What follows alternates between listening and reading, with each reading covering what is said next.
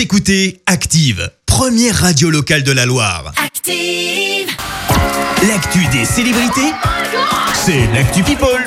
Alors, quoi de neuf euh, sur la planète People? Eh bien Christophe, ce matin on débute par les confidences d'un papa, Guillaume Canet, qui a parlé de son fils Marcel, l'un des deux enfants qu'il a eu avec Marion Cotillard.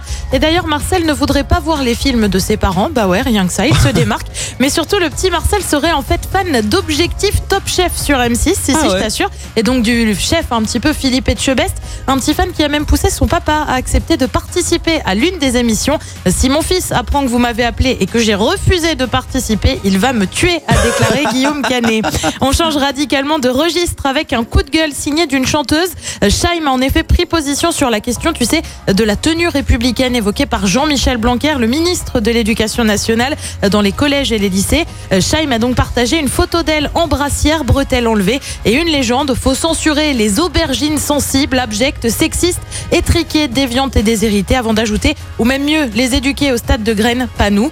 Bref, un beau coup de gueule, un beau coup de Ah gueule ouais, pardon, violent, en ouais. bonne et due forme. On continue avec une info qui n'est franchement pas super fun. Marc Lavoine est malade. Alors tu vas me dire, mais qu'est-ce qu'il a? Le chanteur est en fait atteint de l'hypémanie. Bah quoi, ouais, ça te parle vachement. Ça fait un bon moment, hein, puisqu'en fait il l'a hérité de sa mère. Alors là, l'hypémanie, tu me le disais, c'est quoi?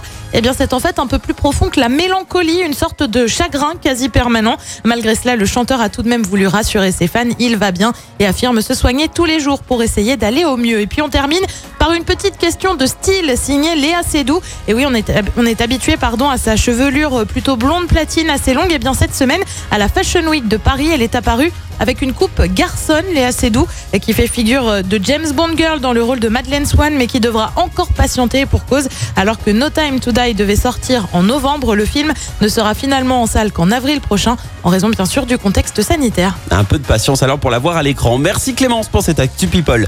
À 7h30, ce sera le journal. Et puis, chers auditeurs, attention, d'ici le prochain quart d'heure, vous allez pouvoir tenter de gagner le tout nouveau jeu FIFA 21 sur la console de votre choix. En attendant, Écoutez Active en HD sur votre smartphone, dans la Loire, la Haute-Loire et partout en France, sur activeradio.com.